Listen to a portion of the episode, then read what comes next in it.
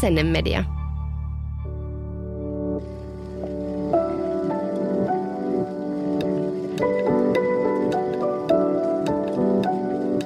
Aamukahvilla. Tervetuloa aamukahville. Täällä äänessä Henrikka Reinman ja pian myös eräs loistava asiantuntija vieras. Tänään puhutaan seksuaalisuudesta. Tästä ei ole tarkoitus tulla mikään semmoinen puuduttava yläkoulun terveystiedon seksuaaliterveyden tunti, vaikka nykyään mä oon kuullut, että ne ei edes ole enää puuduttavia. Mutta tänään me syvennetään tähän aiheeseen monitahoisesti. Miten seksuaalisuus ilmenee meissä ja mikä vaikuttaa seksuaalisuuteen. Puhutaan myös siitä, mitä seksuaalisuus on ihmisessä parhaimmillaan, kuin myös siitä, jos oman seksuaalisuuden kanssa on vähän solmussa. Lisäksi me käsitellään vähän seksuaaliterapiaa ja yleisimpiä syitä hakeutua terapeutille. Jakson vieraana on Puhun Muru mediasta tuttu Maria Kilström, seksuaaliterapeutti, luennoitsija ja tietokirjailija. Ihana, kun pääsit tulemaan. Kiitos, että pyysit. Musta on ihanaa sekin, niin kuin bonuksena mä saan kuunnella tässä samalla sun ääntä. Mun mielestä sulla on niin magea ääni. Oh, kiitos. Mun, mun ääni on vähän sellainen, että se jakaa ihmisiä, että, että osa rakastaa sitä, mutta sitten on kyllä niitä, mitkä ei voi sietää sitä, mikä on ollut ö, vuosien varrella vielä jännäkin ottaa vastaan silleen, että, että okei. Mä, mä kuulun tähän fan clubiin ja muita ei tarvitse kuunnella. ehkä, ehkä se on hyvä niin ja mä ajattelen, että kaikkihan me saadaan valita tässäkin asiassa. Ehdottomasti. Miten sä päädyit seksuaaliterapeutuksi tälle alalle? No mä päädyin silleen, että mähän on yhteisöpedagogi, että mä oon tehnyt nuorisotyötä niin nuorisokodissa, seurakunnalla, kunnalla, äm, tällä yhdistystoiminnassa ja, ja sitten mä olin Espoon nuorisopoliklinikalla moniammatillisessa yhteisössä ja siellä se alkoi pikkuhiljaa mennä siihen, että mulla ohjattiin nuoret, millä oli seksuaalisuuteen liittyvää jotain haastetta. Sitten mä vähän ihmettelin sitä, että miksi psykologi ei vaikuta niitä tai ää, muut ehkä, millä oli enemmän koulutusta suhteessa mielen asioihin, niin ihmiset sanoivat, että ei siihen oikein ole koulutusta eikä oikein tiedä, miten ottaa puheeksi. No mun äiti on tehnyt nuorisotyötä ja meillä on kotona puhuttu seksuaalisuudesta avoimesti ja siitä on saanut kysyä aina. Ja mä sitten totesin, että no nuorille kuuluu tieto, että tälle täytyy tehdä jotain. Ja siihen samaan väliin sitten sattui, että mä olin pitämässä seksuaalikasvatusta sellaisessa moniammatillisessa tiimissä, missä oli tyttöjen talolta Kristiina Hannilla ja Aune Karhumäkin. Ja kun mä näin, miten ne jutteli nuorille seksuaalisuudesta, miten ne loi sen keskustelun, turvallisen ympäristön sille luokalle, mä olin aivan silleen, että mä, mulla tuli vieläkin kylmät väreet, mä sinä päivänä päätin, että viiden vuoden päästä mä oon yhtä hyvä tuossa. Ihanaa. Ja koska tämä oli? Uh, onkohan eletty vuotta 2010 tai 11. Silloin tota, mä jäin sitä aika pian sen jälkeen Mä aloin odottaa vauvaa ja jäin äitiyslomalle, koska mun työnantaja ei päästänyt mua mun esimies opiskelemaan. Ja mä olin silleen, no niin, nyt mä lähden. Ja sille tielle mä jäin, kun sitten Sexpo headhuntas mut kesken opiskelujen jo töihin. Ja sitten musta pikkuhiljaa leivottiin yrittäjä ja sillä tiellä ollaan, niin onneksi olen. No todellakin, siis loistavaa. Musta tuntuu, että toi ala on niin kuin napannut sut ja on. ehkä myös toisinpäin ala on napannut susta paljon. Joo, ja täytyy sanoa kaikille, ketkä kouluaikoina kipuilu jollain tavalla senkaan, että ei ole ehkä koulu kiinnostanut niin paljon, niin mäkään en ollut kaikista niin kuin ehkä eniten hikke tai mulla on ollut niin hirveästi kaikkea muuta aina. Ja tota, mä oon kirjoittanut tosi surkeat paperit, vaikka mun olisi pitänyt kirjoittaa M-paperit, niin kolme A ja yksi B, että hyvä kun pääsi läpi. Mutta sitten kun mä lähdin opiskelemaan seksologiaa, mä olin ryhmäni paras käytännössä. Toki siellä oli monta muutakin hyvää, mutta mun motivaatio oli aivan niin kuin top että kun löytyi oikea aihe. Se näkyy jo silloin, kun mä opiskelin yhteisöpedagogiksi, että sielläkin mä olin ihan eri tyyppi. Mutta sitten Sit sait olla hikipinko. Niin, että tämä jotenkin mun mielestä on hirveän lohdullinen ajatus, että kun sen oman tien löytää, niin voi olla, että löytää ihan uuden tyypin opiskelijana ja asiantuntijana itsestään. Mm, totta, ja noin se varmasti menee. Mutta vaikuttaa somen perusteella, että sä oot aika sinut oman seksuaalisuutesi kanssa. Onko sun ote omaan seksuaalisuuteen ollut aina noin mutkaton vai onko se edes niin mutkaton kuin mä luulen? tota, on se varmaan ollut sille perustasolla hyvä, koska mä oon saanut kotoota jotenkin luvan olla se, kuka mä oon. Se on jotenkin se kore, se ydin että saa kasvaa sellaiseksi kuin on. Mutta ainahan kodin lisäksi siihen vaikuttaa ympäristö, ympärillä oleva seksuaalikulttuuri, ympärillä olevat normit, uskomukset, kaikki, kaikki se vaikka niin kuin naisena olemiseen tai ty, tytöstä naiseksi kasvu ja kaikki tämä. Et on tullut hittiä matkan varrella, mutta kyllähän nämä vuodet seksologina on koulinut entisestään. Et mä oon tehnyt kyllä tosi paljon sellaista syvää, syvää tutkimusmatkaa itseeni, eikä se ole vieläkään valmis.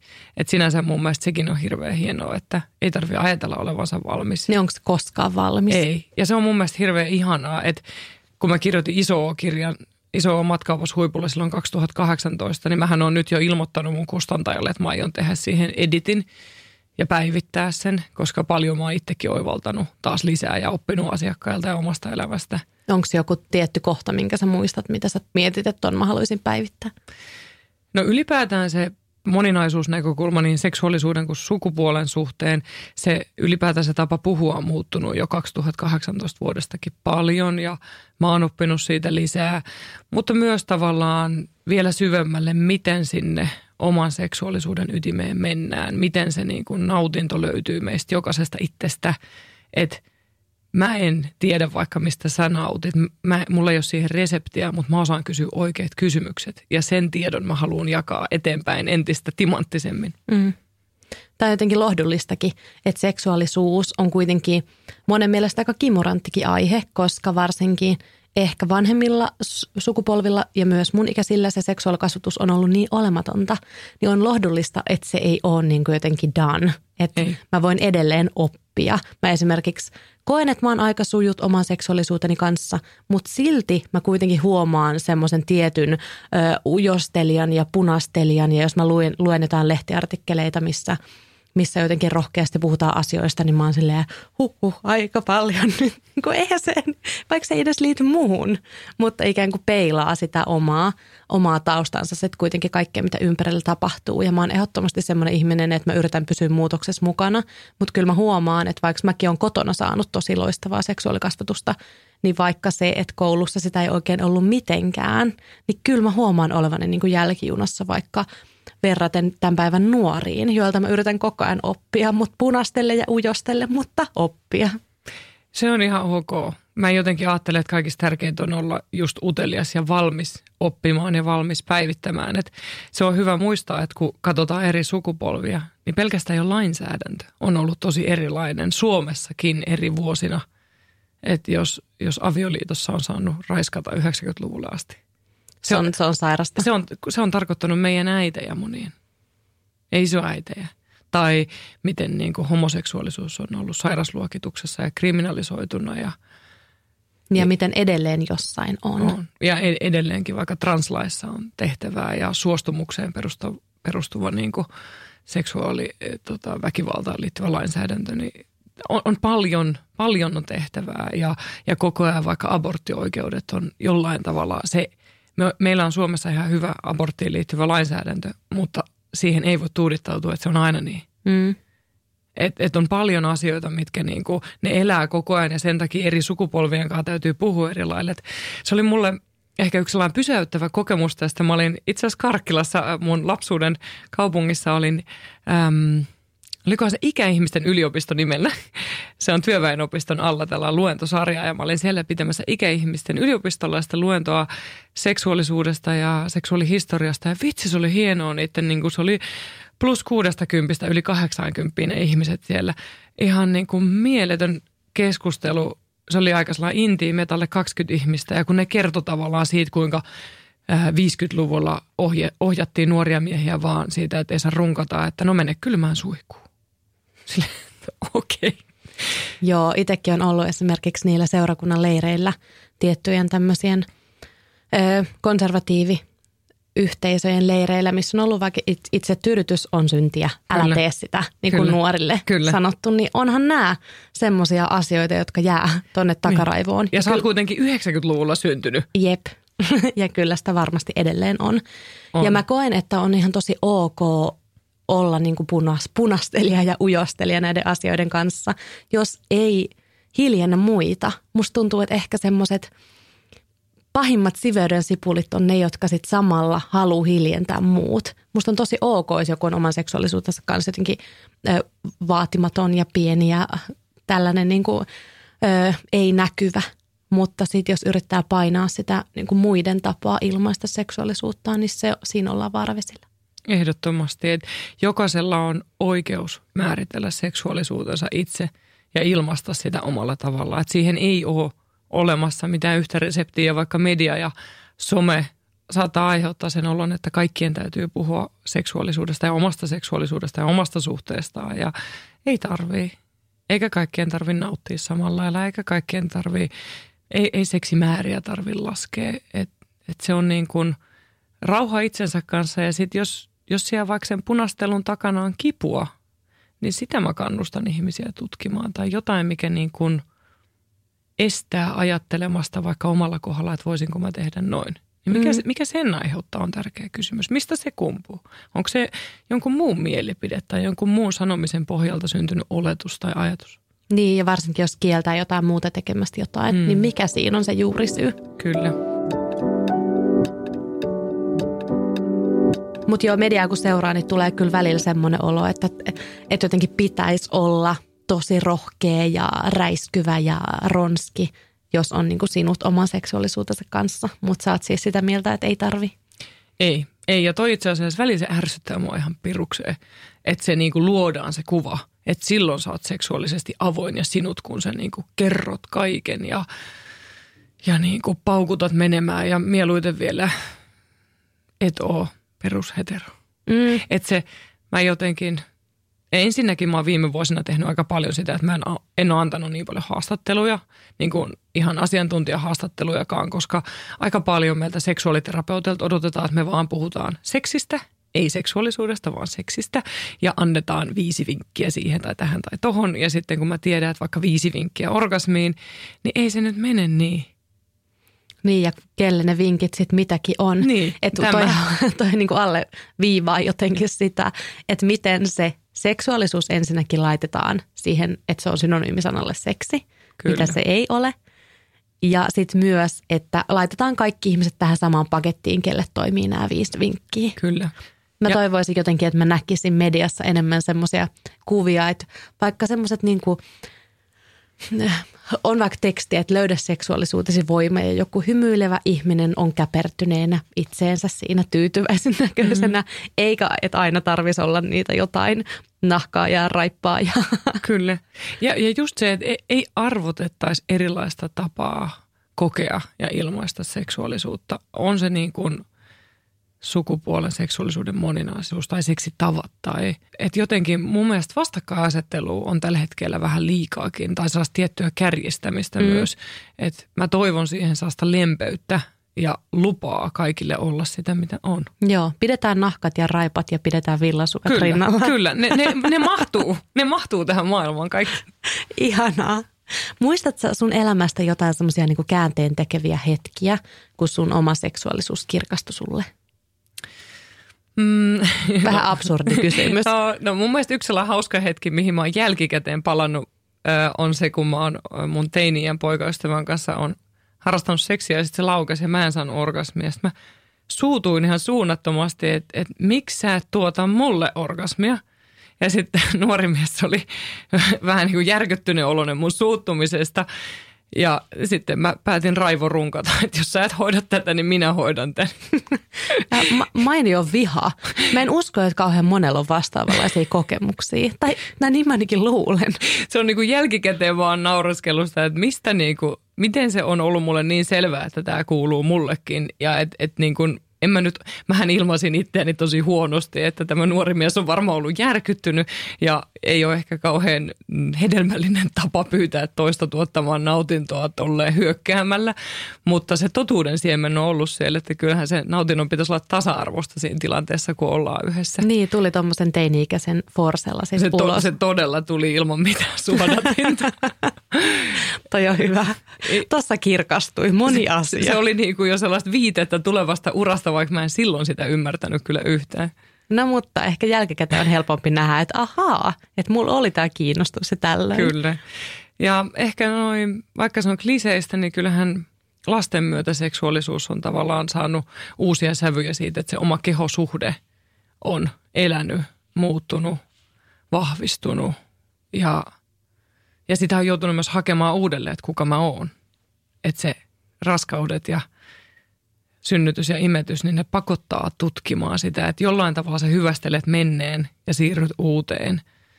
Ja siinä on välillä ollut tossut mullakin tosi solmussa.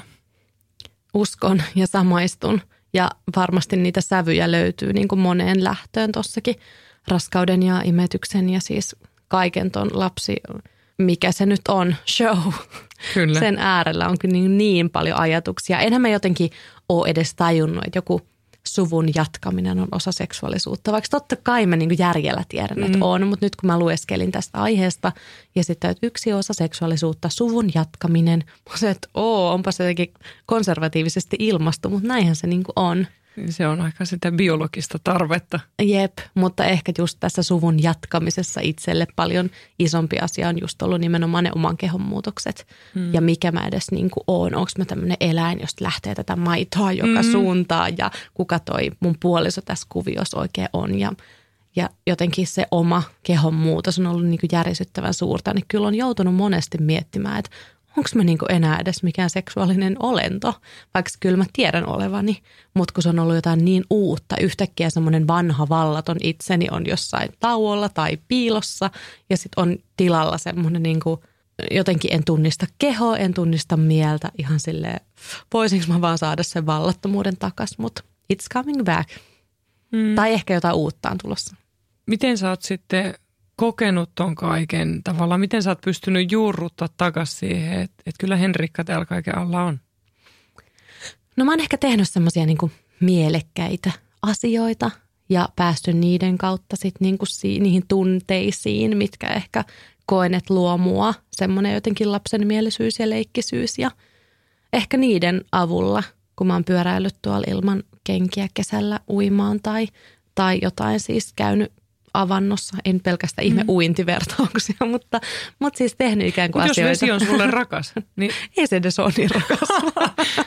mm. mutta siis vaikka niin luonnossa oleminen on jotenkin myös auttanut mua ehkä löytämään mun jotain semmoista seksuaalisuutta takaisin mm. ja semmoista niin kuin rauhaa ja tyytyväisyyttä. Ja kyllä mä myös monella tapaa olen huomannut sen, että se, että mun keho muuttui niin järkyttävästi – tuossa koko synnytysraskauspuuhassa, niin se on tehnyt myös mulle paljon hyvää. Ikään kuin se, ehkä mä oon aika paljon vähemmän pinnallisempi kuin mitä mä olin ennen raskautta, koska silloin mä aika hyvin mahuin siihen muottiin, mitä maailma odottaa. Ja kyllä mä edelleen monelta osilta mahdun, mutta en, en niin kuin kaikilta – että mun vatsa ei enää ole sen näköinen, mitä pyydettäisiin Henkka Maukon mainoskuviin. Mm. Ja se on nostanut sitten taas mun sisimmästä paljon semmoista, niin kuin jos miettii vaikka seksuaalisuutta ja seksiä, että okei, jos poistetaan tästä ulkonäkö, niin miltä musta tuntuu? Jos mä laitan silmät kiinni, enkä ajattele miltä mä näytän, niin mil, mikä tuntuu miltäkin? Että on ikään kuin, se on mahdollistanut sen, että on tullut sijaa uudelle. Mm.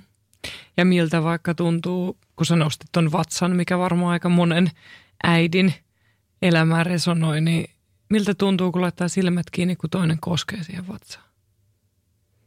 Niinpä. Ja sitten taas on huomannut, että okei, tähän on aika kiva silmät aukikin. Mm. Että oikeastaan toi ruttainen maha on aika kivan näköinen ja selkeästi toi toinenkin tykkää siitä. Mm. Ja, ja mä myös itse tykkään siitä ja on tullut semmoisia niinku mielenkiintoisia, ihania ajatuskeloja – siitä, mm. tästä kaikesta. Mä en edes muista, mitä sä kysyit. Ei se mitään. Mutta, mutta joo, no on pit, pitkiä siimoja, mitä ajatuksia noistakin lähtee. Mä muistan ehkä mun elämässä, mä viittasinkin tuohon seurakunta nuori asiaan ja, ja konservatiivisiin leireihin. Mä olin tosi aktiivinen seurakunta nuori ja siellä oli siis ehdottoman paljon hyvää, myös tosi tosi paljon hyvää seksuaalikasvatusta, mutta valitettavasti myös jonkun verran ja aika paljonkin semmoista – mitä mä yritän jotenkin edelleen karistaa itsestäni irti. Että just vaikka toi itsetyydytys on syntiä ja älä, älä koskaan tee sitä, jos haluat pysyä puhtoisena. Ja ylipäänsä semmoinen, no varsinkin naisen siveellisyyden ihannointi ja, ja kaikki semmoinen vahvat mies- ja naisroolit ja tällainen, niin mä huomaan tai muistan elämässä, niin kun mä sitten ehkä joskus nuorena aikuisena rupesin tajuamaan, että en mä uskonut siis näihin juttuihin – silloinkaan täysin, mutta kyllähän ne nyt niin kuin vaikuttaa takaraivossa.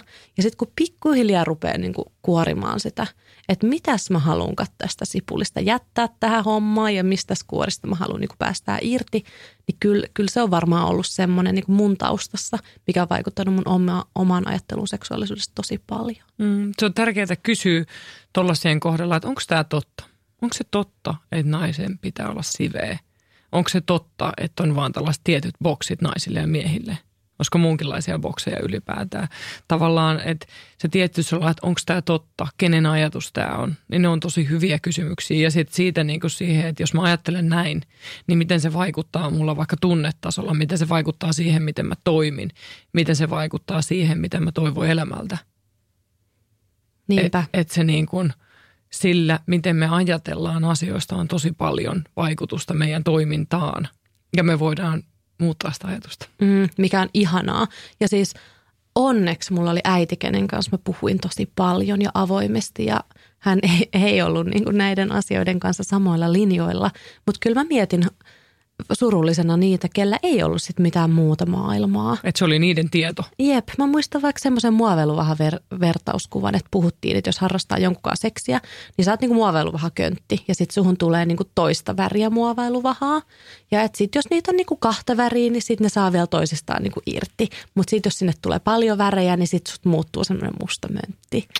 Oikeasti. Siis tämä on todella haitallista mä, ja mä, väärin. Tämä on defenssinauru, mikä mulla oh. tulee, koska oikeastihan ihmiset saattaa tulla ihana sateenkaaren värinen möllikkä. Niin. Ja, siis, niin. ja siis miten oikeasti, niin kuin toihan on sellaista seimaamista niin kuin todella. Joo, ja siellä on niin kuin paljon karuja esimerkkejä. Mä haluan alleviivaa, että ei todellakaan kaikissa, mm. koska ihmiset vetää mutkia suoraksi ja ajattelee, että kaikki seurakunnat on ihan todella syvältä aanuksesta. Näin ei ole, mutta mutta on myös ollut niitä kuoria, mitä mä oon halunnut kuoria irti itsestäni mm. ja ajattelustani.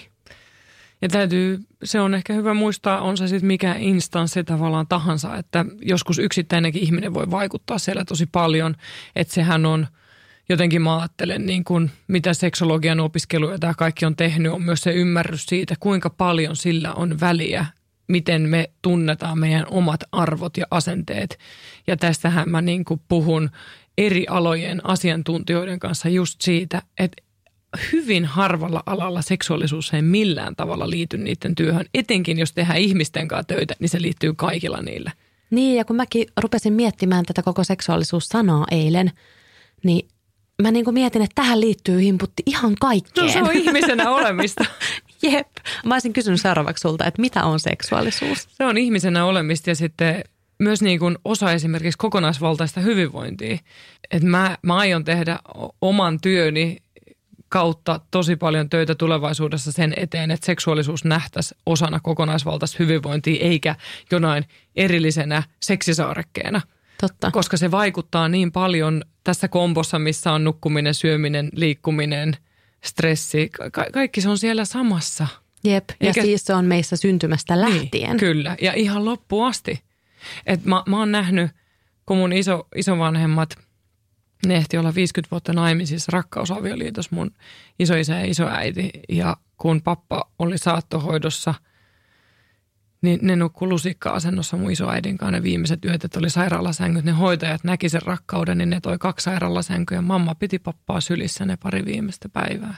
Et siinäkin oli läsnä seksuaalisuus ja jollain tavalla se, mistä ihmisen elämä alkaa. Että kun me ollaan toisen käsivarsilla ja meitä rakastetaan ja meistä pidetään huolta, niin siihen se elämä sitten päättyikin tosi kauniisti.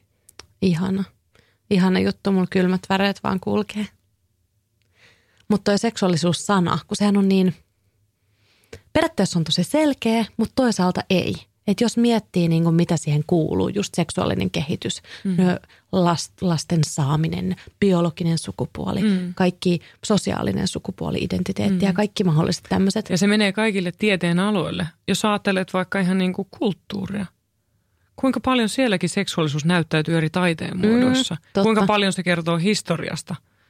Et se, se, on niin kuin, se on sitä voidaan fysiikassa laskea ja sitä voidaan tutkia matemaattisena niin kuin tilastotieteen kautta. Ja mm. se, on niin kuin, se on kaikkialla jollain tavalla. Semmoinen kaiken yli no. pyyhkäsevä. Ei nyt ehkä tsunami, enemmän semmoinen niin kuin lempeä aalto, joka Mut kyllähän, kaikkea koskettaa. Kyllähän niin kuin vaikka noita vainon aikana, niin kyllä todellakin pyyhkästiin. No joo, totta. Et, et se, ja sehän on edelleenkin niin kuin – ää, kuinka monessa maassa vaikka homoseksuaalisuus ei ole sallittua. Mm-hmm. Että kyllä niitä todella vainotaan ihmisiä tänä päivänäkin, tai kuinka naisen seksuaalisuus on rajattua tietyissä maissa. Mm-hmm. Ja miehen niin kuin vallan alla. Joo, se on kyllä niin kuin ihan järkyttävää. Mä olin vaikka kolme kuukautta 18-vuotiaana Etiopiassa, ja mä muistan, kun mä menin sinne, ja miehet, aikuiset miehet käveli käsi kädessä siellä. Ja mä olin ihan sille hetkonen, eikö tämä ollut täällä jotenkin kiellettyä, mikäs homma.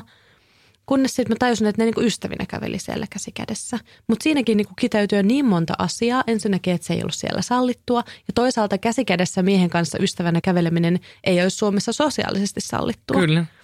Ja se on siis, tämä on monimutkainen, mutta toisaalta toisaalta aivan ihana, ihana jotenkin maailma, mistä voi ammentaa elämään. Kyllä. Ja, ja oppii niin kuin ehkä, sieltä on aina jotain löydettävää. Mm. Että sitä pystyy just tolleen oppii katto uusista näkökulmista ja eri ihmisten näkökulmasta. Et mä uskon, että tästä tiettyä vastakkainasettelua, minkä mä nostin esiin, sitä muuttaisi tosi paljon se, että kun me ei aina katsottaisi oman maailman kautta, vaan oltaisiin valmiita näkemään, että miten sä näet tämän asian – vielä kun siinä olisi niin paljon parempi. Se on jotenkin ärsyttävää joskus, että on niin lukkiutunut niihin omaan ajatusmaailmaan ja omaan kaikkeen asenneilmapiiriin ympärillä ja kasvatukseen ja kaikkeen, että ei pysty niin hyvin hyppäämään toisen saappaisiin, mitä toivoo. Tässä meillä kaikilla on tekemistä, että vaikka mä teen tätä työkseni, niin sen kanssa joutuu kamppailemaan ja opettelemaan uutta koko ajan, että Jep. Et ihan ok, että se ei ole helppoa, mutta mä jotenkin ajattelen, että jokainen ketä yrittää ja tekee töitä sen kanssa omien voimavarojen mukaan. Mm, niin ehkä sitä tarvitse koko joka hetki ei, miettiä, että miltäs minä tässä nyt tunnen itseni seksuaalisena hahmona.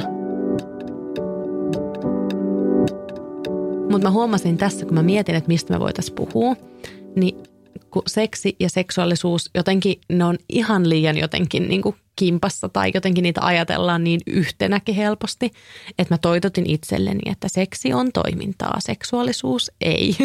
Jotenkin, että niille, tai en mä tiedä voiko seksuaalisuus olla toimintaa.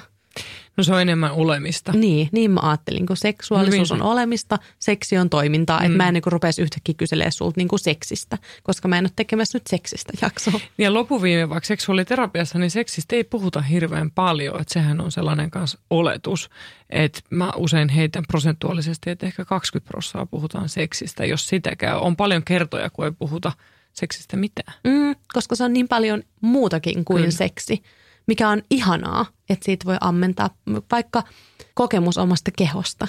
Sehän ei kaipaa mitään seksiä rinnalle, niin mä en ole mitenkään seksivastainen. ei ole tarkoitus siitä, siitäkään puhua, mutta ehkä se ärsyttää mua, että ne niputetaan yhteen ja että ei voi jotenkin puhua neutraalisti seksuaalisuudesta – se on mun mielestä ihan hyvä ärsyyntymisen aihe. Ja sanotaanko näin, että kuinka monta vuotta mä oon mediasta tästä vääntänyt. Ja tuntuu, että et munkin titteli laitetaan seksiterapeutiksi edelleenkin välillä. Ja se on vaan... Mm. Et hyvä, että sinäkin vähän. joo, joo, vähän, se on vähän vihastun täällä. Mutta joo, vaikka olisi miten ujopiimä ja itsensä sulkeutuva ja maailman vähiten kiinnostunut olemaan kenenkään muun kanssa tekemisissä, niin silti on seksuaalinen. No just näin. Mitkä asiat vaikuttaa omaan seksuaalisuuteen? Iso kysymys. Se on tosi iso kysymys, mutta niin kuin mä lähtisin sieltä ajattelemaan sieltä, kun me synnytään, että millaiseen perheeseen me synnytään ja miten meidät kohdataan siinä perheessä, missä me ollaan ja mi- miten me saadaan kasvaa sellaisissa, kun me ollaan. Saadaanko me tietoa. Sen lisäksi, että meille kerrotaan, että miksi taivas on sininen, niin me tarvitaan kehonosille nimet kaikille kehonosille ja me tarvitaan tietoa siitä, että meidän keho on meidän ja me voidaan määritellä, saako siihen koskea ja miten meidän kehosta saa puhua. Ja, ja sitten pikkuhiljaa tavallaan tietomäärää, se on kuin taloon rakentaisi ja se on hyvin erilaista kasvaa aikuiseksi tiedon kanssa tai ilman tietoa tai saati sitten, jos se tieto on väärää. Mm. Ja sitten meihin tietenkin vaikuttaa ne ihmiset siinä ympärillä muutenkin, että jokainen aikuinenhan on jollekin lapselle aina esimerkki, haluttiin me tai ei. Sen takia mä aina muistutan, että jokainen on seksuaalikasvattaja, halus tai ei, koska ollaan me sitten matkalla bussilla ja istutaan siellä ja näpytellään kännykkään, niin joku lapsi tuijottaa meitä todennäköisesti. Tai, tai me heitetään joku tyhmä vitsi jossain ja haukutaan vaikka naisia tai mitä ikinä. Et ka- kaikilla on vaikutusta ja sitten tietenkin, jos meidän elämässä sattuu jotain traumaattista – et etenkin, jos se on meidän kehoa tai seksuaalisuutta loukkaava väkivallan kokemus vaikka, niin se vaikuttaa. Mutta sekään ei riko meitä lopullisesti, että et seksuaalisuus on myös muuttuva. Ja niin kuin me todettiin, niin se kulttuurinen ympäristö ja lainsäädäntö, mikä on ympärillä ja no mä, mä en tavallaan, en ole koko maailman asiantuntija tässä, koska se on jo iso kysymys, se kun Suomessakin on tehtävää, mutta siinä on tosi monta asiaa ja eri ihmisillä on erilaista painoarvoa. Että jos sun vaikka hyvä ystävä sanoo jostain asiasta viiltävän totuuden, niin voi olla, että se uppoo paljon enemmän kuin joku toisen kommentti. Mm. Ja se on myös jännä, että vaikka olisi miten saanut semmoisen turvallisen seksuaalikasvatuksen, niin sitten saattaa tulla joku ihan ulkopuolinen kommentti, mikä jää kummittelemaan mm. vaikka miten pitkäksi aikaa. Kyllä. Eikä välttämättä tarvita seksuaaliväkivallan kokemusta. Voi olla Tinder-treffit, missä kokee tulleensa tosi pahasti loukatuksi. Mm. Erilaiset asiat satuttaa meitä ja jättää epävarmuutta. Ja ää, häpeä on yksi sellainen, mitä tutkitaan paljon seksuaaliterapia vastaanotolla. Ja häpeähän on hirveän hyvä tunne naamioitumaan muihin tunteisiin mm. niin, että sitä ei mennä tunnistaa, että tässä on kyse häpeästä. Ja häpeähän kuiskuttelee korvaan, että sun kannattaa olla hiljaa tästä ja ihan yksi, että on niin rumaa ja sellaista, että tästä ei kannata puhua. Joo, mä oon miettinyt vaikka jotain, no vaikka pedofiliaa. Että jos oikeasti Suomessakin enemmän panostettaisiin siihen, että he sais apua, että sais keskustelutukea, että sais sitä mielenterveyden tukea, niin asiat saattaisi olla tai olisikin paljon paremmin. Että toi nyt oli tosi ääriesimerkki, mm. mutta varmasti monesti no, seksuaalisuuteen liittyvien asioiden kanssa jää yksin, koska, koska häpeä on olemassa. Kyllä, toi, toi on mun mielestä hyvä esimerkki, että sehän oli vuosikausia Suomessa niin, että, että piti tehdä rikos ennen kuin sai apua. Että onneksi sitten Sexpo-säätiö ja kriminaalihuollon tukisäätiöisten sai hankerahoitusta ja Serie hanke saatiin pystyyn. Ja mä en tiedä, onko se nyt jo vakinaistettu, mutta Serie-hankkeen kautta saa maksuttomasti apua, jos on lapsiin kohdistuvia ajatuksia. Ja mähän esimerkiksi mun oikealla nimillä seksuaalikasvatusopas aikuisille kirjaan lisäsin nuorille tavallaan pyysin heiltä vieraskynän kirjoituksen, koska nuorilla voi jo tulla ajatuksia, seksuaalisia ajatuksia, mitkä kohdistuu lapsiin. Ja nuorikin tarvii silloin apua. Että niiden ei tarvii johtaa tekoihin, eikä sun tarvii jäädä yksin sen asian kanssa. Että kukaanhan ei, niin kuin ne tunteet ja ajatukset ei ole sitä ihmisen pahuutta. Että jokainen on niin kuin, mä ajattelen, että jokainen on oikeutettu saamaan apua ja puhumaan niistä ja miettimään, että miten sitä seksuaalisuutta voisi muilla tavoin ilmaista ja kokea. Mm, mä en usko, että kukaan kuitenkaan valitsee tämmöistä mutkaista kuoppaista ei. tietä omaan seksuaalisuuteensa.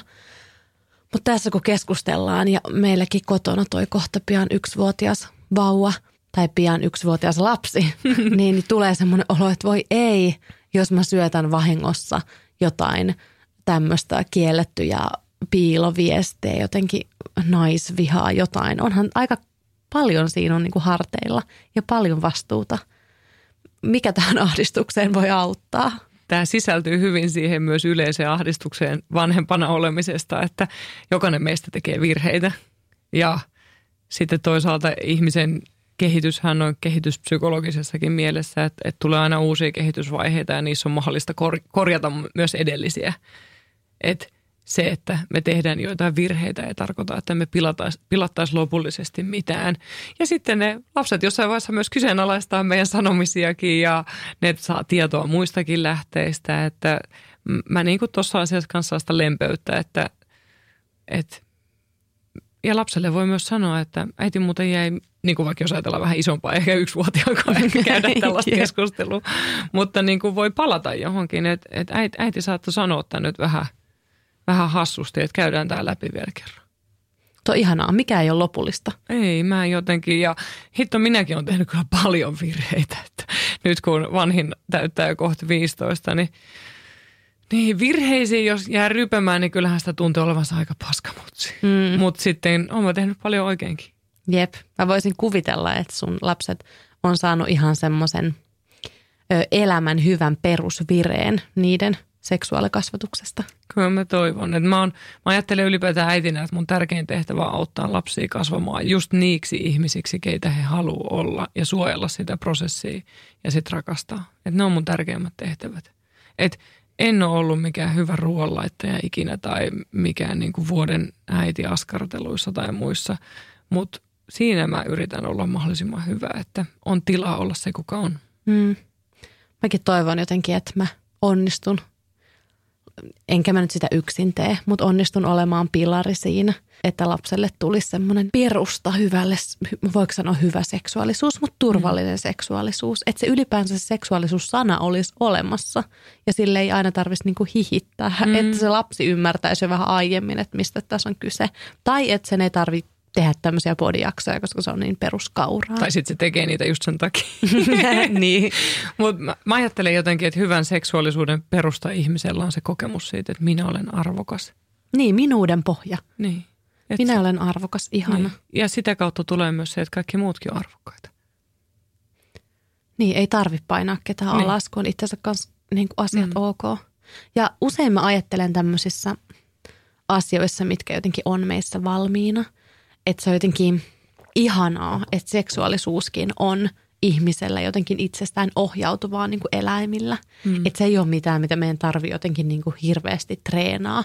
Toki siis sen ilmentämistä mm. joutuu ehkä moni treenaamaan tai miettimään tai jos on vaikka tämmöisiä sosiaalisesti ei niin hyväksyttäviä seksuaalisuuden muotoja, niin kuin vaikka sukupuolessa, niin niiden kanssa varmasti joutuu eri lailla kamppailemaan. Mutta se jotenkin kuitenkin se seksuaalisuus on meissä jotenkin itsestään ohjautuvaa. Mm. Ja se paljonhan siihen vaikuttaa just se tieto, miten me saadaan ulkoa päin. Että pieni lapsi on vaikka tosi sinut alastomuutensa. Ei pieni lapsi häpeä alastomuutta tai kehoa, mutta se oppii ympäristöä tutkimalla häpeämään tai erilaisten tapahtumien kautta. Mikä on tosi surullista. Mm. Olisi muutenkin mielenkiintoista tehdä sellainen kysely, että kuinka moni vaikka 80-luvulla syntynyt, mm. kuinka moni kokee häpeää seksuaalisuudessaan jossain Kyllä. muodossa. Niin veikkaan, että melkein 100 prossaa. Kyllä se korkea prosentti on. Ja se on, se on surullista, mutta se on muuttumassa, mä toivon. On. Ja, ja jokainen voi sitä muuttaa. Et häpeänhän paras vastalääke on, niin kuin Brené Brown on loistavassa kirjassaan, en olekaan yksin sanonut, niin empatia että kun toinen on empaattinen sitä kokemusta kohtaa, niin se on parasta lääkettä ja silloinhan häpeä ei saa, ei pääse jäämään yksin sinne pimeisiin nurkkiin kuiskuttelemaan korviin, vaan kun kertoo sen, mikä tuntuu vaikealta ja hävettää ja toinen ottaa sen empaattisesti vastaan ja on ymmärtäväinen, niin se ja kummasti pienenee. Joo ja siis kun ihmiset kantaa jotenkin harteillaan ja häpeää vaikka minkälaisia juttuja, vaikka jotain lapsuuden tekoja, mitä ne on tehnyt, vaikka – onko se unnutus se sana? Niin kuin. No unnutus, mä, mä enemmänkin puhun kyllä lastenkin kohdalla, niin kuin, että lapsi koskettelee itseään. Että itse tyydytys helposti vie ajatuksen aikuisiin, mutta samaan aikaan mä ajattelen, että miksi sitä, että, että lapsi tuottaa koskettamalla itselleen mielihyvää, niin miksi me pelätään ja varotaan sitä niin paljon? Niin, ja kun eihän siitä oikein ole kauhean niin. kauan edes puhuttu. Just yksi mun ystävä kertoi, että se kantoi vuosikymmeniä ihan hirveätä häpeää, kun se muisti, että se oli lapsena itse tyydyttänyt. Silleen, ihan kauheata, koska eihän se oli vaan kehoon tutustumista ja nautinnon antamista itselleen, eikä siinä ollut mitään väärää. Ja siis toi on itse asiassa toistunut tosi paljon terapian vastaanotollakin, että just se ää, omasta itsetyydytyksestä häpeäminen ja, ja vaikka toinen lääkärileikkien häpeäminen on myös sellainen, että, että nämä molemmat, ne vois normalisoida ja antaa luvan seksuaalikasvatuksella – että sun keho on sun, sä saat tutkia sitä ja kokea mielihyvää siitä. Ja ihan yhtä lailla se, että se, että suht samaikäiset lapset tutkii toisiaan ja näyttelee pimppiä pippeliä tai kokeilee, että miltä se tuntuu. Jos molemmilla on hauskaa, niin siinä ei ole mitään pahaa. Se on luonnollista uteliaisuutta, seksuaalisuutta ja toisen kehoa kohtaan. Eikä me saada sekoittaa sitä aikuisen seksuaalisuuteen. Hyviä pointteja. Mulla on siis ihan itse asiassa tähän liittyen ihan loistava lapsuuden muisto. Mä muistin sen vasta nyt. Oikein? Joo, tai no. mä muistan sen tässä, mutta en, ei ollut tarkoitus tätä kertoa. Mutta nyt kun tuli ilmi, niin tämä on musta, tää on musta niin mainio muista. Siis mulla oli hyvä poikapuolinen ö, lapsuuden kaveri – ja me sitten niin oltiin tosi tosi paljon tekemisissä aina yhdessä ja semmoinen oikein kunnon kaksikko. Ja jossain vaiheessa me oltiin varmaan neljä vanhoja. Me päätettiin, että nyt me ollaan valmiit vanhemmiksi. Että nyt on tullut se hetki. Ja me oltiin kuultu siitä, että lapsia tehdään niin, että laitetaan pimppi ja pippeli yhteen. Ja me sovittiin kerhossa, että tänään se tapahtuu, että meistä tulee vanhempia. Mä muistan oikein sen tunteen. Mä koin olevan aika vastuullinen, että nyt mä olen valmis äidiksi. Ja sitten me oltiin tämän mun kaverin kotona ja se, me tiedettiin, että tämä ei ehkä olisi kuitenkaan semmoinen, mitä me vanhemmat kannustais. Niin me tehtiin se salassa, tämän mun kaverin huoneessa, housut kinttuihin, niin kuin seisten. Ja sitten silleen selkäkaarella laitettiin sitten pippeli ja pimppi yhteen Tälleen vaan niin kuin läts.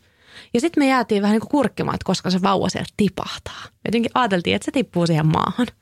Sitten hetki meni niin kuin, sitten me oltiin se hetkonen, että ehkä se olikin pyllyt. Että ehkä, ehkä me muistettiin väärin. Sitten me käännyttiin housut kintuissa ja laitettiin pyllyt yhteen. ei tapahtunut silloinkaan mitään. Sitten todettiin, että me ollaan nyt ymmärretty varmaan jotain väärin, että ei se nyt ehkä näin mene. Ja jatkettiin jotain leikkejä.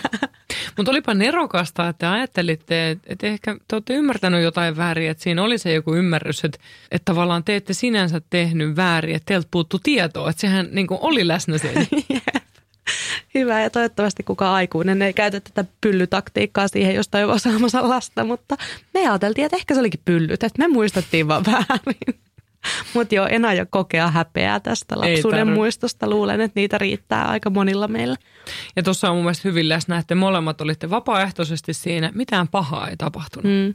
Se ei Jep. rikkonut mitään. Jep, jo parhaimmillaan seksuaalisuushan on semmoista jotenkin kivaa energiaa, positiivista voimaa. Mun mm. paras seksineuvo, mitä mä sain mun äidiltä nuorena, oli äiti sanoi, että kuhan on niin kuin hauskaa. Että pidä hauskaa. Ja se on myös ehkä seksuaalisuuteen laajemminkin oh. liitettävä neuvo. Se on hirveän hyvin sanottu. Ja se voi myös ajatella, että kun tosi paljon seksuaalikasvatuksessa on ollut pitkään sitä ei, että varo, että turvaskaaksi, varo seksitauteja ja sellaista niin kuin älä anna, ettei se siveys nyt sitten mene ja tämän tyyppistä, niin mitäs jos siinä rinnalla olisi ehkä ja kyllä? Entä se on hauskaa, niin voi sanoa kyllä. Mm. Ja se liittyy mun, mun mielestä myös siihen perusajatukseen, että kun mä oon arvokas, mä voin kuunnella sitä, miltä musta tuntuu. Mä arvostan sitä toistakin. Ja jos meillä on yhdessä hauskaa, niin mikä ettei. Jep. Mutta entä jos seksuaalisuuden kanssa on mutkia? Mitä semmoisessa tilanteessa sun mielestä kannattaisi tehdä? No ihan ensimmäisenä rauhassa itsekseen pohtia, että mistä tässä mahtaa olla kyse. Että niitä mutkiahan voi olla tosi erilaisia Osa on mutkia, osa on solmuja, välillä olla risteyksessä. Hyvin monen muotosta se sitten lopulta on, kun sitä lähtee tutkimaan. Jos on joku luotettava ihminen, ystävä tai kumppani, voi senkaan yrittää puhua siitä asiasta, mikä niin kuin kokee, että ehkä tämä painaa mua tai tämä vaivaa. Jos tuntuu, että ei ole tai ei ehkä halua puhua vielä, niin sitten mä kyllä suosittelen lämpimästi seksuaaliterapiaa. Että se yksikin kerta – avaa jo paljon, kun saa sanottua ne asiat. Ehkä se asia ei välttämättä vielä ratkee, joskus ratkee yhdelläkin kerralla, mutta ainakin saa luvan sanoa ääneen. Mitä seksuaaliterapeutti tekee? Mit, mitä te teette vastaanotolla? No siis ihmisethän tulee eri syistä. Mun asiakkaista mä en tiedä etukäteen yleensä, että miksi he tulee. Että jos haluaa, saa kirjoittaa, että miksi tulee. Mutta sitten mä alan haastatella, että mikä sut toi tänne ja mistä sä kuulit tästä ja vähän mä tavallaan tiedän ennakkoa, että mitä hän ehkä tietää. Ja, ja sitten mä kysyn, että haluatko heti kertoa, että, että mitkä ne asiat on päällimmäisinä vai käydäänkö me sun elämää läpi muuten, että mitä sun elämään kuuluu, mitä sulle kuuluu. Ja sitten se siitä alkaa aukeamaan pikkuhiljaa. Ja ehkä se iso ero on se, että seksuaaliterapiassa on täysin luvallista ottaa se seksuaalisuus ja seksi puheeksi. Että siinä on jollain tavalla turva ja varmuus, että tämä ihminen osaa ottaa tämän vastaan ja kohtelee kunnioittaen ja arvostaen. Ja, ja tässä, tässä saa olla turvassa. Mm, ja ehkä se on jo monelle iso kynnyksen ylittäminen, että on uskaltanut edes tulla. Ei nyt, ei se kaikille varmasti ole millään tavalla mitään rohkeita, mutta varmasti monelle. On se monelle. Ja, ja mä ymmärrän sen avun hakemisessa ylipäätään isoin askel on hakea sitä apua ja mennä paikalle. Ja sittenhän on olemassa niin kuin myös vaikka seksposäätiöllä maksutonta seksuaalineuvontaa ja että et löytyy matalamman kynnyksen ja mä usein esimerkiksi neuvon, että, että seksologiaa opiskelevien opiskelijat joutuu ottamaan harjoitteluasiakkaita, niin haastavahan on se, että, että seksuaaliterapia ei ole kelatuettua, mikä on tosi sääli.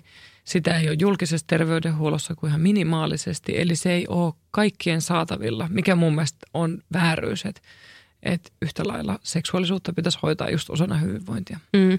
Mitkä on yleisimmät syyt tulla seksuaaliterapeutin vastaanotolle? Joko sun tai yleisesti?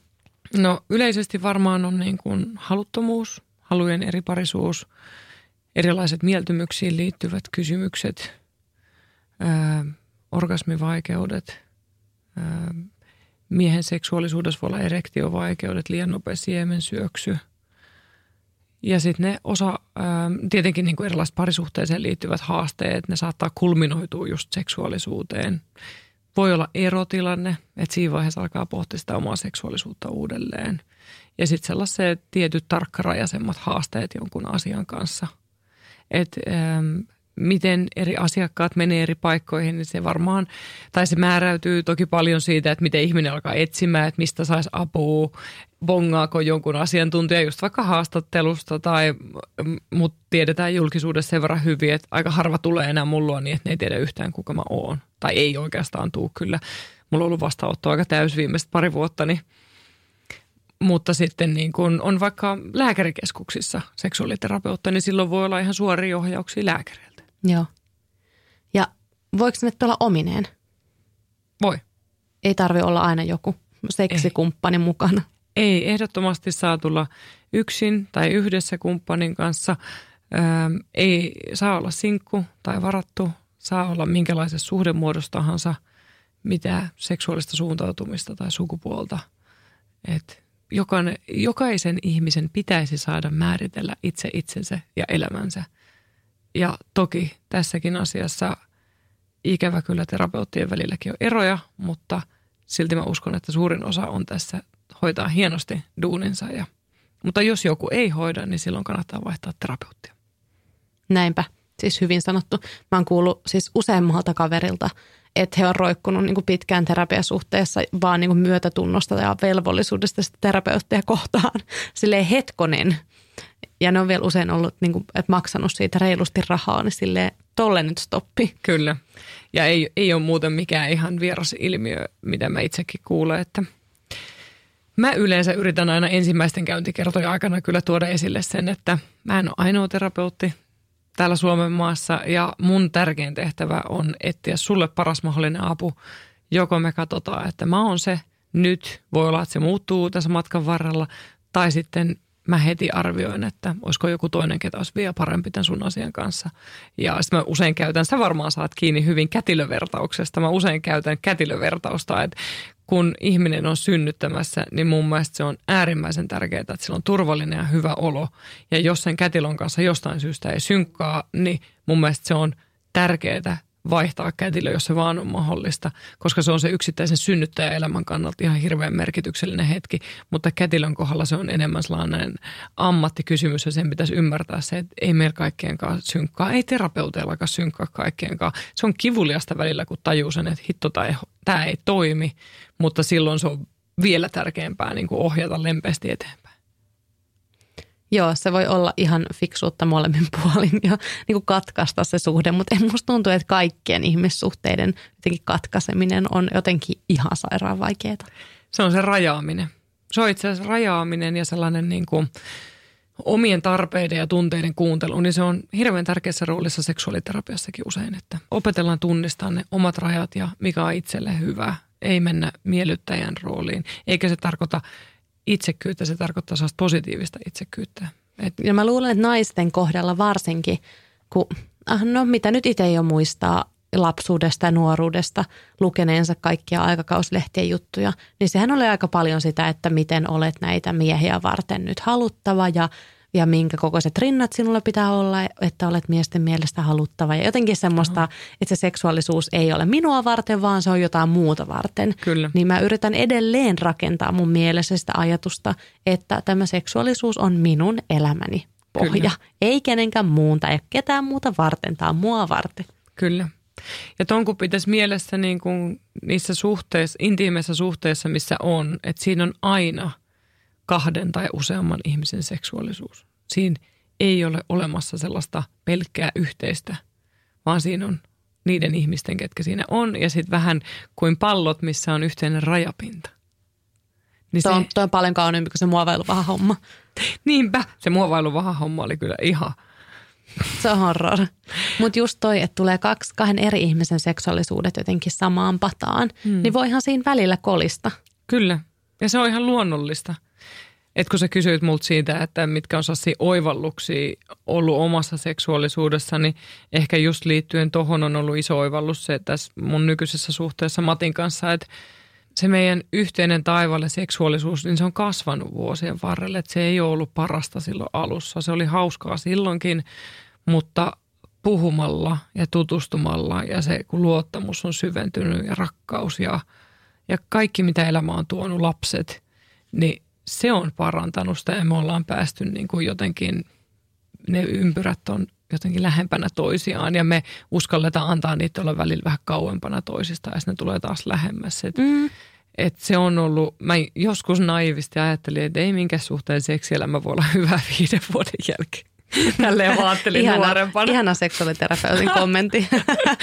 Silleen mä ajattelin nuorempana, että aina se, niin kuin, aina se muuttuu tylsäksi, että miten ne ihmiset jauhaa. Mutta jotenkin nyt 12 vuoden jälkeen, kun äh, kokee yhdessä enemmän asioita kuin koskaan aikaisemmin, niin ehkä se on vaan vaatinut sellaista rohkeutta tutkia itseään ja antaa toisen tutkia itseään ja sitten niinku tutkia sitä, mitä meidän välillä tapahtuu. Mm. Ja sitten ehkä myös, että on eri elämänvaiheita. Mm. Ja että se on tosi ok ja just toi on aika kaunis ajatus, että on se luottamus, että voi niinku ottaa etäisyyttä. Mm. Jos miettii vaikka meidän tämänhetkistä elämää, meidän parisuhteessa, meillä on vauvavuosi meneillään – ei ole ollut mikään räiskyvä seksivuosi todellakaan, mutta mä silti koen, että me ollaan jotenkin seksuaalisesti oltu jotenkin lähellä toisiamme ja että siinä on ollut se lapsi ja me ollaan saatu katsoa hänen kasvamista ja ollaan ehkä puhuttu aika kipeistä aiheista ja ei ole tullut semmoista niinku oloa, että voi ei, tämä oli nyt niinku tässä, kun tätä seksiä on ollut näin vähän. Että ehkä myös osaa jo vähän nähdä, että et ei tämä ole nyt tässä hetkessä tärkeintä. Mm. Ja ei, ei se ole myöskään niinku seksin ainoa muoto ei myöskään ole penetraatio.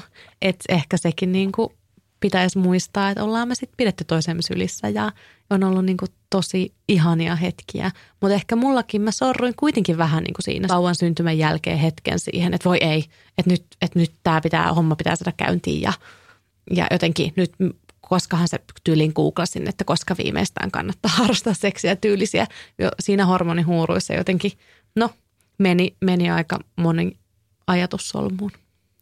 Noi on tosi ymmärrettäviä tunteita ja varmaan aika moni nostaisi käden ylös, että olen tehnyt samaa ja ollut, ollut peloissaan ja huolissaan ja, ja se liittyy tiettyyn saseen jotenkin välillä lähes hiljaiseen tietoon siitä, että, että sillä on kiire synnytyksen jälkeen sillä ekalla kerralla, että se mies vaan lähde vieraisiin. Että mun mielestä sekin on jotain sellaista hämystä tietoa, mikä on liikkunut. Mm. liikkunut niin kuin, mä en edes tiedä, kuka mullekaan olisi muka niin sanonut. Jep, ja se on jännästi se myös ajatellaan, että se mies jotenkin haluaisi jotenkin heti ja kaiken. Sitten vaikka mun puoliso oli silleen, että no ei mua nyt tällä hetkellä niin paljon kiinnosta tämä, mm. kun on niin paljon muutakin elämässä. Ja sehän tiedetään, että puolisot, mie, tässä tapauksessa miehet, ää, ketkä hoitaa lapsia, vauvoja, niin niiden testosteronithan kanssa laskee sen syntymän jälkeen, jos ne on niin kuin ihokontaktissa sen vauvan kanssa, että ne just keskittyisi niin. siihen perheeseen. Joo, ja se on ollut toisaalta tosi ihanaa, että sitten on voinut molemmat keskittyä siihen vauvaan. Ja se on ollut molemmille tosi ok ja puoliso on mualla rauhoitellut, että mitä sä nyt siinä oikein niin kuin sätkyt? Kun mm. eihän meillä tässä ole mitään hätää ja molemmat on todella tyytyväisiä. Niin mitä sä nyt teet tästä ongelman? Mm. Mutta mä ajattelen, että tämä liittyy just siihen, että – ää, kun jo siitä vaiheesta, kun vauvaa lähdetään suunnittelemaan, kun haaveillaan vauvasta. Ensinnäkin se ei tule aina samaan aikaan se vauvakuuma. Ja, ja sitten kun päästään siihen, no ehkä me voitaisiin yrittää sitä vauvaa ja kaikki ne vaiheet, että miten sitten vauva saa alkunsa, on se sitten luomusti tai avustettuna tai mikä se tapa tulla vanhemmaksi on siihen, että se vauva sitten tulee perheeseen raskauden jälkeen tai muilla tavoin ja – ja miten siitä selvitään, niin mehän saadaan siihen tosi vähän lopulta niin kuin tietoa ja apua mistään. Että kasvatusvinkkejä kyllä riittää ja vaikka kivunlievityksistä synnytykseen riittää tietoa, mutta miten se rakkauden hoitaminen, kun suurin osa vauvoista kuitenkin syntyy rakkaussuhteisiin. Mm, mekin kaivattaisiin siihen kyllä lisää tietoa. Hei, mutta sulla on tulossa joku verkkokurssi. Joo, tämä oli niin kuin, tämä on muhinut pitkään ja mun mielestä on mielenkiintoista, että se nyt tulee, kun mun kolme lasta, ensi vuonna kaikki menee kouluun, mikä tuntuu ihan absurdilta. Mä joskus ajattelin, että tämä päivä ei tule ikinä, kun oli kuullut, kun muut vanhemmat puhuu siitä päivästä. Mutta ehkä sen oli aika tulla tämän kurssin nyt, että kun jollain tavalla joku aikakausi mun elämässä päättyy, minkä mä oon aloittanut jo 22-vuotiaana, että et me tehtiin Vauva tulee taloon verkkokurssi just sen takia, että mä uskon, että niin moni perhe voisi selvitä ilman pahimmillaan eroa tai sitten sellaisia todella haastavia aikoja, jos niillä olisi vähän enemmän tietoa. Ja tämä on kuitenkin sen verran tiivis paketti, että mä uskon, että jokainen jaksaa saa sen parituntisen katsoa ja ennen kaikkea sen jälkeen keskustella sen oman kumppanin kanssa – koska aika vähän säkin tiedät varmaan nyt ensimmäisen vauvavuoden jälkeen, että aika vähän sitä kasvatustyötä tehdään ekana vauvavuonna. Jep, jo en tiedä voiko puhua kasvatuksesta niin. jotenkin lainkaan. Et, et siinä kohtaa se niin kun, että pitää huolta itsestä ja toisesta ja siitä suhteesta sen vauvasta huolehtimisen rinnalla, niin se on itse asiassa hirmu tärkeää, koska mä oon aina ajatellut niin, että se vanhempien rakkaus tai se vanhempien suhde on tosi tärkeä osa sen vauvan kotia – ja sitä vauvan perusturvaa. Sehän tiedetään, että sillä on valtava merkitys, mikä tunnelma siellä kotona on. Joo, muistaa lapsuudesta, kun omat vanhemmat pussaili tai niillä oli mm. ihanaa, niin se oli silleen, hmm, ihanaa. Niin. Jotenkin se, se toi itselleen myös tosi ihana, ihana fiiliksi. Kyllä, ja yhtä lailla kuin riitelee. Et mä näen sen munkin lapsista, jos me joskus riidellään, niin sen näkee sen niin kuin tietyn turvattomuuden, mikä häivähtää tosi nopeastikin, jos riitelee. Ja sitten kuitenkin kuuluu ympäriltä paljon sitä puhetta, että kun vanhemmat ero. Mm. Että kyllähän eroprosentti on korkea tällä hetkellä. Että et mä toivon, että se vauva tulee talon verkkokurssi antaisi niitä niinku työkaluja niihin tilanteisiin ja antaisi sitä lupaa puhua ja sanoja, mistä puhua. Ja luvan esimerkiksi hakea apua. Että mä avaan siinä sitä, että hirveän paljon me yritetään pärjätä pienenä perheyksikkönä – vaikka me oikeasti saatettaisiin tarvita apua meidän ympärille. Mm, ja musta tuntuu, että toi sama on myös niin kuin niiden kohdalla, kellä ei ole perhettä. Kyllä. Niin myös niin kuin, että tuntuu, että on niin kova pärjäämisen tarve ja jotenkin yksilöä korostetaan täällä länsimaissa niin, kuin niin hirveästi – että musta tuntuu, että niin moni vaikka olisi oman seksuaalisuutensa kanssa paljon enemmän sujut, jos keskustelukulttuuri olisi avoimempi. Mä en tarkoita, että sen pitäisi olla aina just semmoista jotenkin ronskeä ja räiskyvää, mm. vaan ihan tavallista puhetta. Mutta sieltähän se lähtee, että, että seksuaalikasvatuksehan pitäisi lähteä sikiövaiheesta. Mun mielestä se on hirveän ihana ajatus, eli vanhemmista. Mm. Että se lähtee jo ennen kuin vauva on syntynyt. Ja sen takia mä jotenkin ajattelen, että – mun suuri haave, yksi suuri haave on se, että se vauva tulee talon verkkokurssi päätyisi äitiyspakkaukseen. Mm, se olisi ihana ja se olisi todella tarpeen. Koska mä ajattelen niin, että se tieto kuuluu kaikille. Se on, se, se on mun koko työn ydinajatus, että tieto kuuluu kaikille. Sen takia mä lähdin julkisuuteen, sen takia mä lähdin tekemään vaikuttamistyötä. Koska mä tajusin, että se terapia vastaanotolla tieto siirtyy tietylle rajatulle määrälle ihmisiä – mutta sitten jos mä teen julkisuudessa töitä, niin mä pystyn levittämään sitä tietoa kaikille. Mm. Joo, äitiyspakkauksen se olisikin hyvä. Tai se olisi ensinnäkin hyvä, että se olisi vanhempainpakkaus. Kyllä, kyllä. toi on muuten totta. Erittäin hyvä lisäys. ja sitten olisi hyvä, että siellä olisi se sun verkkokurssi. Tai niin mä ainakin luulen. Mä en mm. ole vielä sitä käynyt, joten mä en vielä ole varma, mutta mä luulen. Mä ja... annan sen sulle. Koska mun mielestä olisi kauhean kiva kuulla sun mielipide siitä. Kiitos. Sä pääset testiryhmään. Ja sitten ehkä sen kautta ne äitiyspakkauksen yksinäiset kortsut voisi enemmänkin olla semmoinen niin iloitse kuin semmoinen älä tule uudestaan raskaaksi pian. Totta. Mulla tuli mielikuva siitä. Jep. Älä tule raskaaksi uudelleen. Jep. onhan se totta, että siis yksi iso ryhmä aborttien tekijöitä on alle vuodeikäisten lasten äidit. Et se on ihan totta, mutta asioita voi ilmaista monella tavalla. Kyllä, ehdottomasti. Ja, ja vaikka meillekin on tässä vauvavuosi meneillään ja muuta, niin musta on kuitenkin ihanaa, että jotenkin se rupeaa löytymään se jotenkin oma semmoinen minuus ja, ja seksuaalisuus sieltä niin kuin kaiken hormonin ja aivosumun keskeltä. Ja haluan viedä jotenkin koko ajan enenevissä määrin semmoista jotenkin seksuaalisuuden ilosanomaa eteenpäin. Mäkin luulen, että mä jossain vaiheessa rupean kyllä opiskelemaan alaa, mutta – en ihan vielä. Mä oon miettinyt, että voisiko seksuaaliterapian ja luonnon jotenkin yhdistää. Ihan varmasti voisi, mutta... Se ihan ei, varmasti voisi. Uskon se, näin. Se ei ole vielä tämän hetken juttu, mutta ehkä tulevaisuudessa. Se ei ole yhtään huono asia antaa asioiden kypsyä. Mm.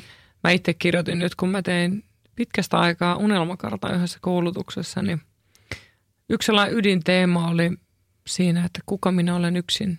Et mä jotenkin ajattelen, että mä sulle haluan sanoa tämän sen takia, että, että sitä helposti myös siinä, kun siellä äitiyden vanhemmuuden mankelissa on ja ajattelee, että se oma minä ja muuttunut minä pitäisi selkiytyä tosi nopeasti ja löytää kuka on ja löytää se oma seksuaalisuus. Mutta se saa myös viedä aikaa ja hakea muotoa. Mm. Että sen ei tarvi olla selvää, kun lapsi on yksivuotias tai kaksivuotias, vaan niin kuin, en mä tiedä, kyllä se on koko ajan muuttunut. Että mä lopetin kaksi vuotta sitten kuopuksen imetyksen, kun se oli neljävuotias, mikä oli sekin vähän yllätys tai vahinko, että se kesti neljä vuotta. mutta, mutta jotenkin se on tässä elänyt koko ajan edelleen. Ja eipä se tarkoita, jos mä oon nyt jotenkin erilainen kuin mm. mä oon ollut ennen raskautta, että mä olisin jotenkin vähemmän seksuaalinen.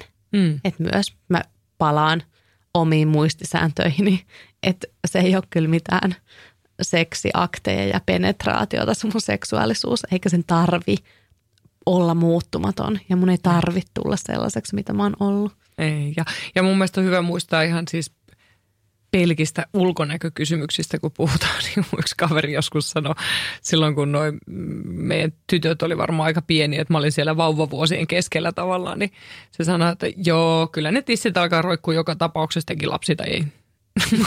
Niinpä, että meidän keho muuttuu joka tapauksessa, että me ollaan muutoksessa joka tapauksessa. Joo, joo, tissit solmulla ja menossa. niin, ollaan yli. Jep.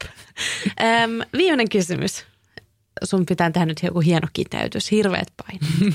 Miksi ihmisen sun mielestä pitäisi tutustua omaan seksuaalisuuteensa?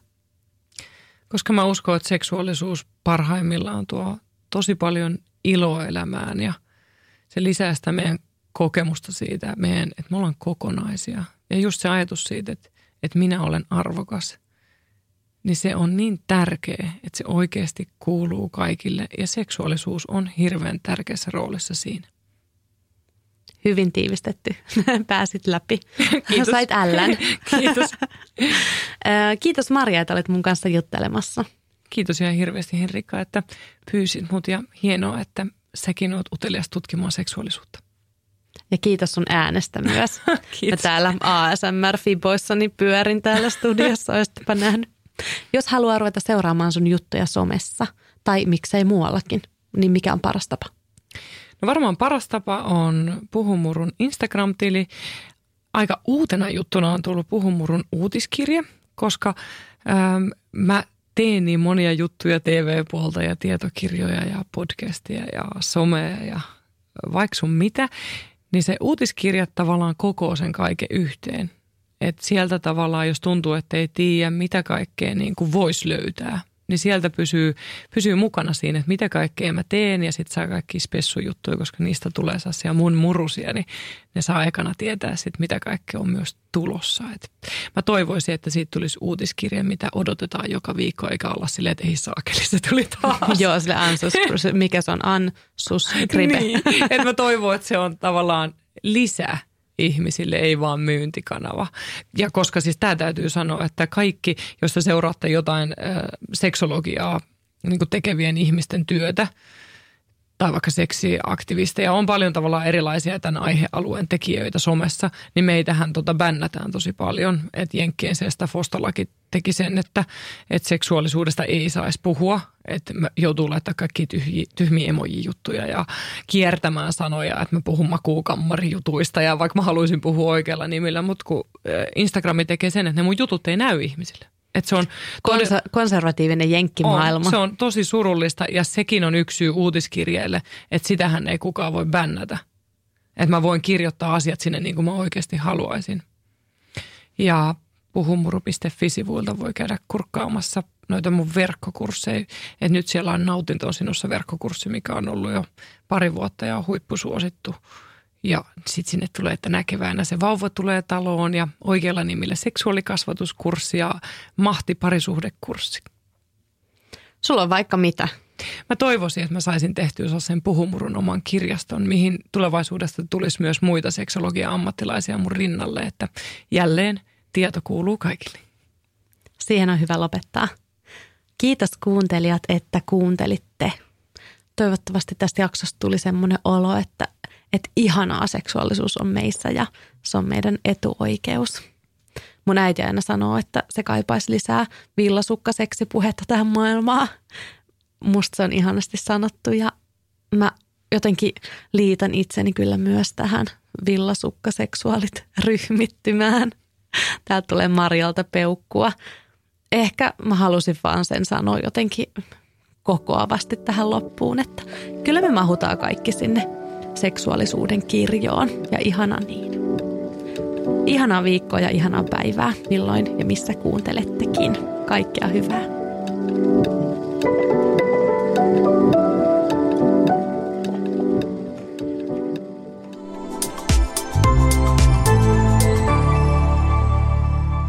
Asennemedia.